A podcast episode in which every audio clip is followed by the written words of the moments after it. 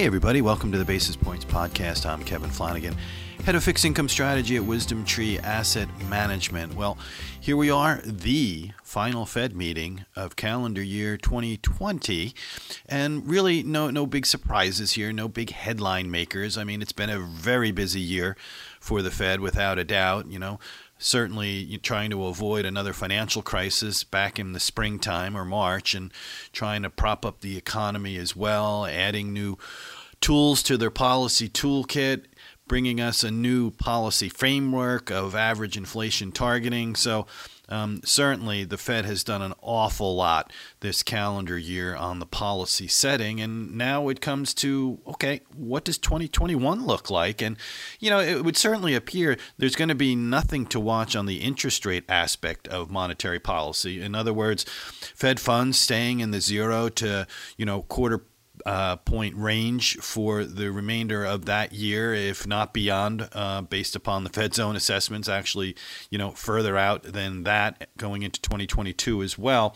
So I think the focus is here is going to be the balance sheet, and that's really you know two things to look at when you're focusing on the balance sheet. And one is their quantitative ease, so their purchases of treasuries and mortgage backed securities, and then the various facilities that were put in place to help stave off that financial crisis. A lot of the same facilities we saw used, you know, way back during the financial crisis and the Great Recession of 2007 and 2008, that time frame as well. And I think at this stage of the game, with respect to those facilities, what we found out in the past, and, I think that's going to be the case this time around as well, is they kind of go away of their own accord. In other words, if demand isn't there, then they sort of fade away, right? And you don't see them much in the way of headlines. And the only question then becomes whether the Fed makes an official announcement that they are ending or closing some of those facilities. So we're not quite there yet, but I think that's one way of looking at it, which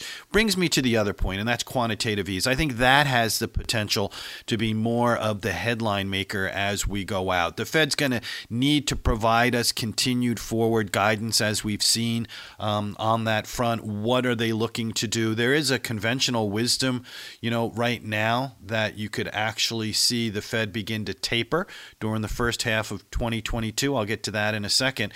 But just to give you a sense of where things stand now, their their holdings of treasuries and mortgage backs, as I'm uh, speaking to you in this podcast, is about 6.6 trillion.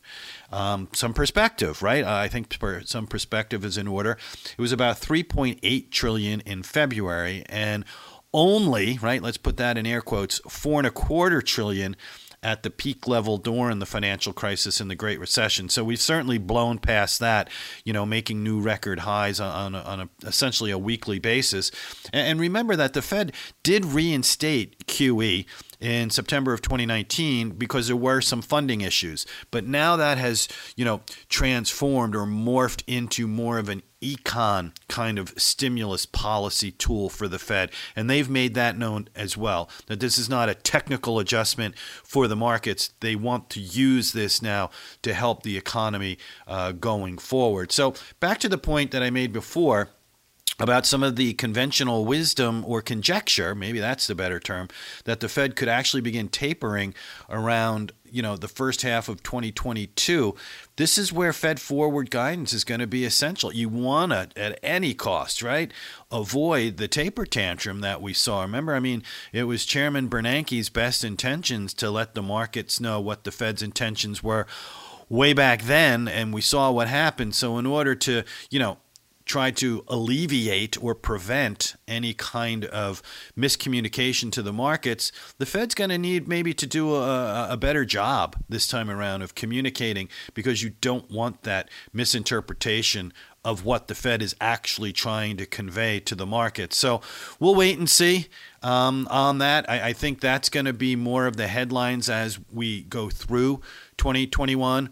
Um, hopefully, now with the vaccines beginning to get delivered and administered, and um, if we do get a fiscal stimulus package, which as I'm speaking to you, not quite yet, but hopefully one's coming um, before the Christmas holidays, that essentially any softening we're seeing in the economy now could be short lived and certainly won't be of the magnitude that we saw during the second quarter of this year. And then, you know, we'll continue to see how Fed policy evolves during that kind of situation. So that's it from my end. Um, please check out our blogs at www.wisdomtree.com. Have a great rest of the week, everybody. And before investing, carefully consider a fund's investment objectives, risks, charges, and expenses contained in the prospectus available at wisdomtree.com. Read it carefully.